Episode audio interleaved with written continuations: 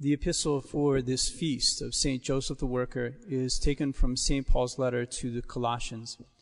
Brethren, have charity, which is the bond of perfection, and may the peace of Christ reign in your hearts. Unto that peace indeed you were called in one body. Show yourselves thankful.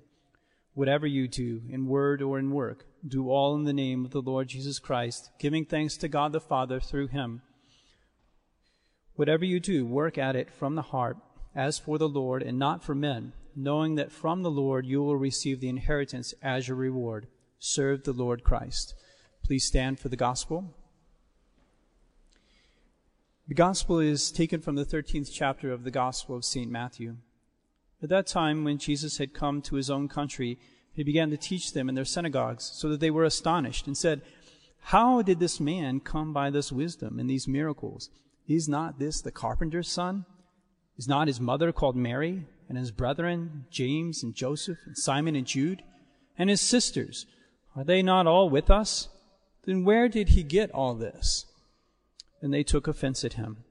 But Jesus said to them, A prophet is not without honor, except in his own country and in his own house.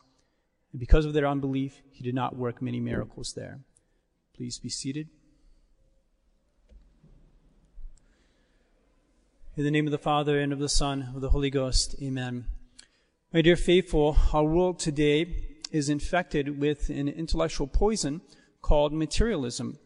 According to the philosophy of materialism, the only thing that exists are material things. There is, quite simply, no spiritual world. There is nothing spiritual in reality. And when materialism reduces all of reality because it is, it is a form of reductionism.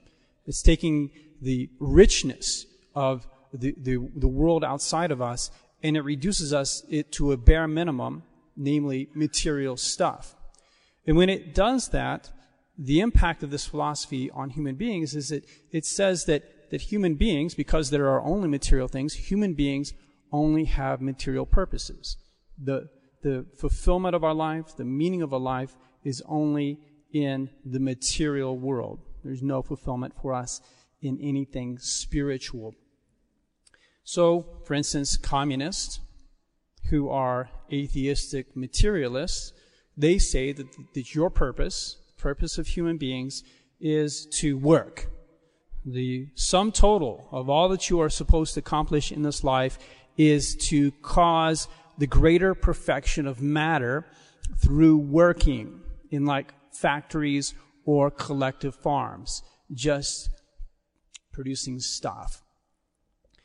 And on the other hand, for, for the godless capitalist out there, who might also be a materialist, he would say to you that your purpose in life is to make money.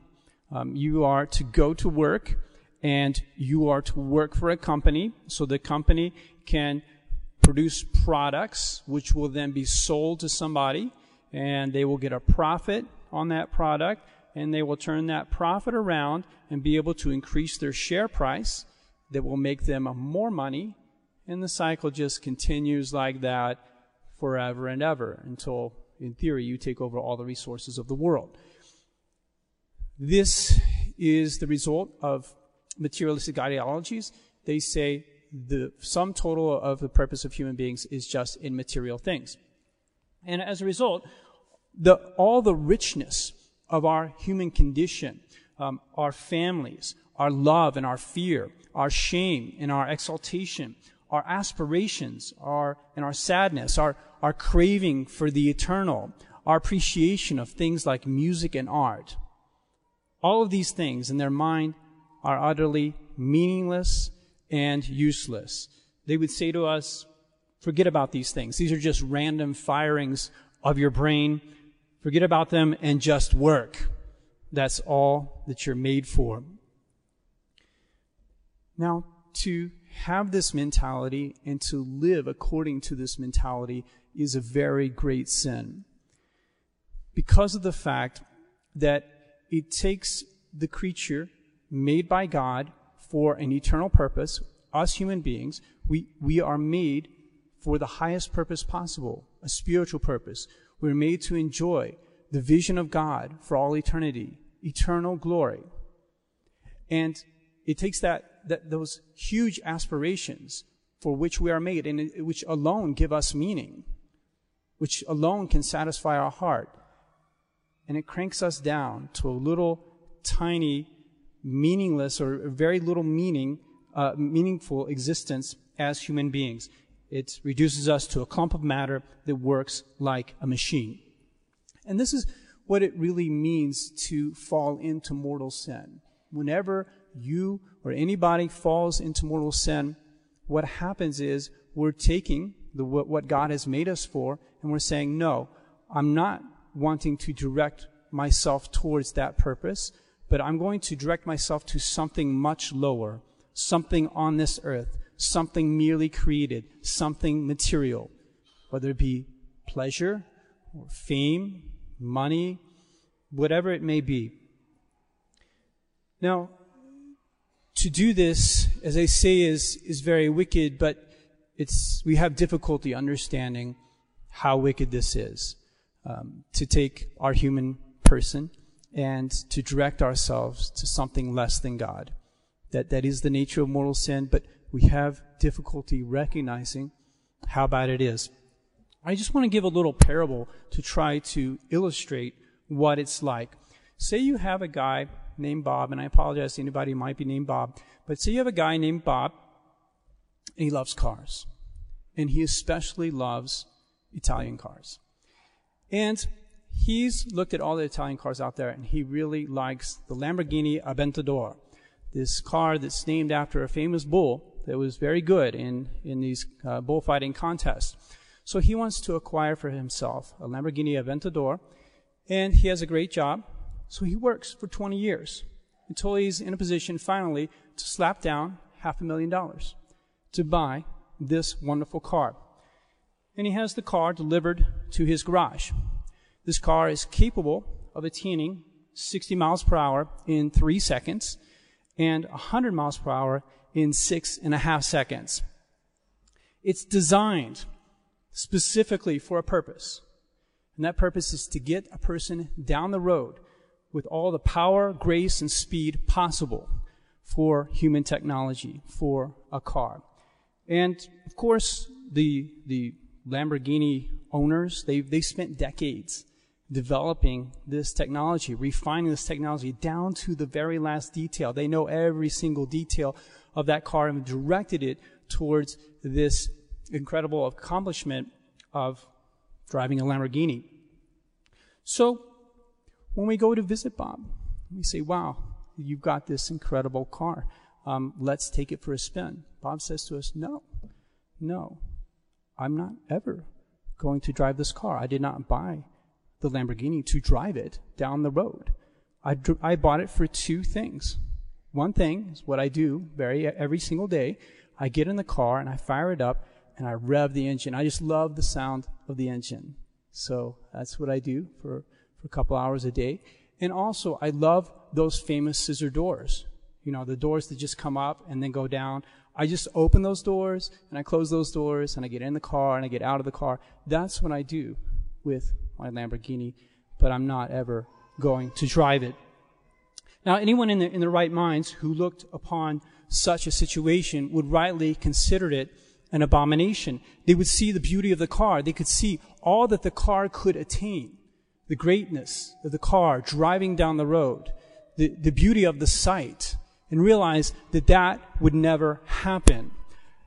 Would think about the owners of the Lamborghini company, the, the designers of the car. They would consider all the effort that they put into making the car and how much they would lament that, that Bob would actually never use the car for its intended purpose. That, that Bob was taking their great creation and reducing it to something far less than what it was meant to attain and what it was capable of attaining People looking on this situation would be right to see Bob as a very foolish and wasteful man.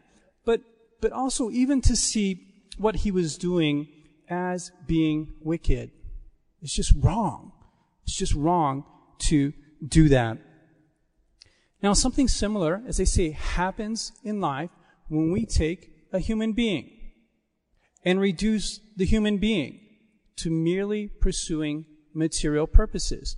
Now, there's a lot more that's gone into you than what's gone into making a Lamborghini.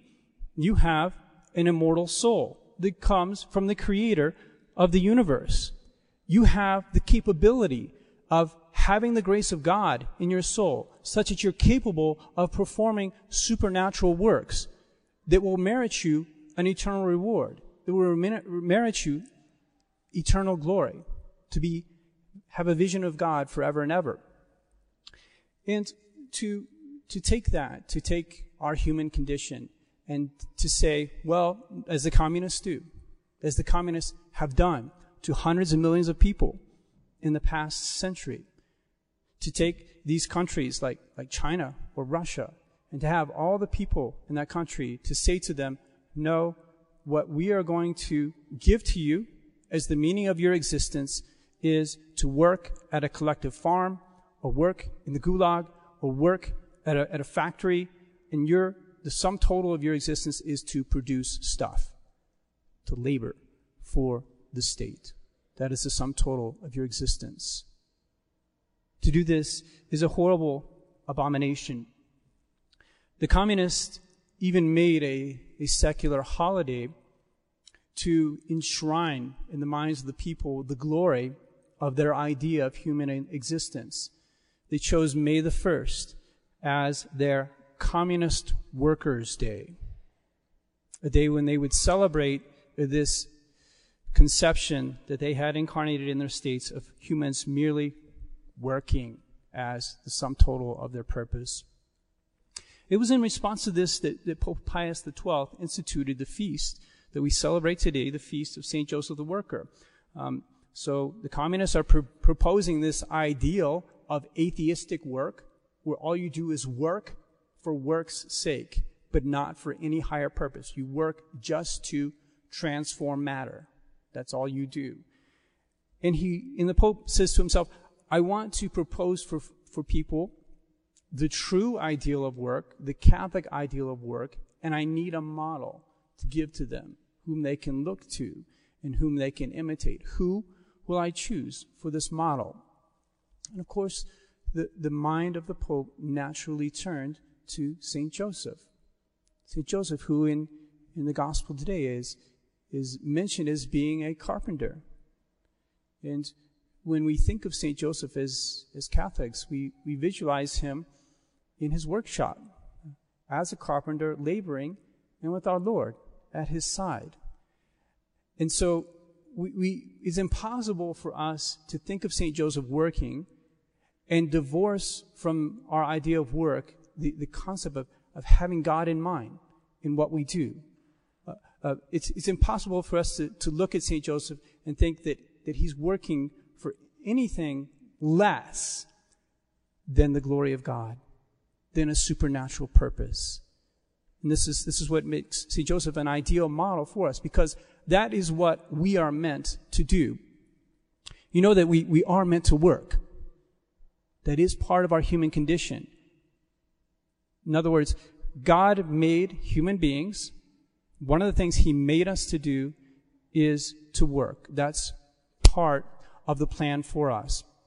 We see this in, in the book of Genesis when, when God puts Adam into the garden before Adam and Eve commit their sin, God already commissions Adam with a job.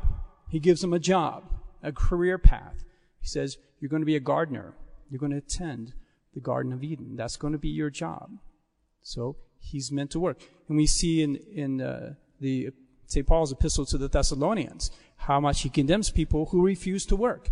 He, he says to the Thessalonians, Look, if this if, if the people around you won't work, if the people in the community won't work, well, don't let them come to the, to the potluck either. Don't let them eat. If they don't work, they can't eat. That's the rule. You gotta work. It's part of our human condition. So how are we meant to work? If this is part of a human condition, how are we meant to work? Quite simply, we must work.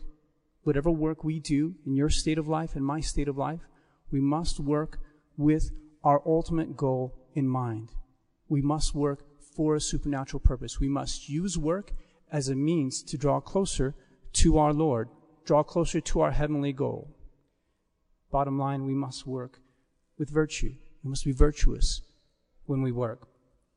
So, mothers in the home who have so many things to do in taking care of, the, of their home and their children, they must seek to be patient and loving in, in taking care of their children and their house, even though they may be burdened with so many cla- uh, tasks as, they, as they're going through their daily grind of, of cleaning, cooking, doing laundry, transporting their children to and from school, all the, the worries that burden them.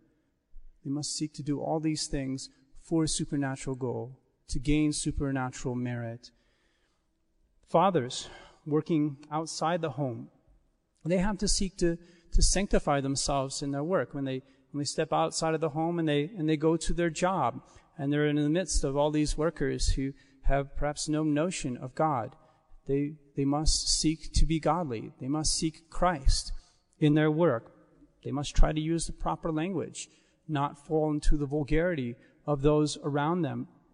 They must be strong in their principles. They must be men of, uh, men of background, of, of integrity, yet at the same time, charitable and prudent in, in how they interact with those around them. They must seek to edify, but um, not to turn people off from the faith. They should be especially dutiful, honest, just, and conscientious in doing their work. People really notice these things. They, they know that there must be something that's motivating this behavior that's beyond the normal. And there is. That is that this man here who's working in this job, he's conscious of the reason for which God made him. He understands that he's made for a transcendent goal, that he's made for heaven, something beyond this earth. And therefore, as a result, he works. When he works, when he does, manipulates material things, he's looking for a supernatural goal. I just want to leave you with the example of a modern saint.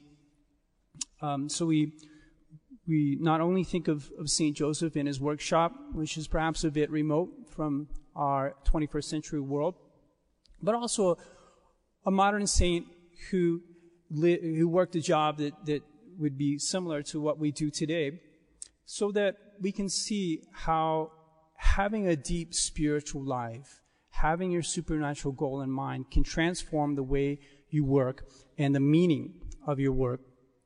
I'm thinking about the Irish alcoholic Matt Talbot. So you know that Matt, Talbot had a uh, extreme drinking problem, but at a certain point he converted. And after he converted, he started to live a very austere life. He didn't sleep much, maybe like four or five hours a night. Um, he he went to work, and then afterwards he was belonging to so many spiritual associations. He often go to meetings. Um, then he would he would read late into the night. He loved spiritual reading, so he'd read hours every single night, late into the night.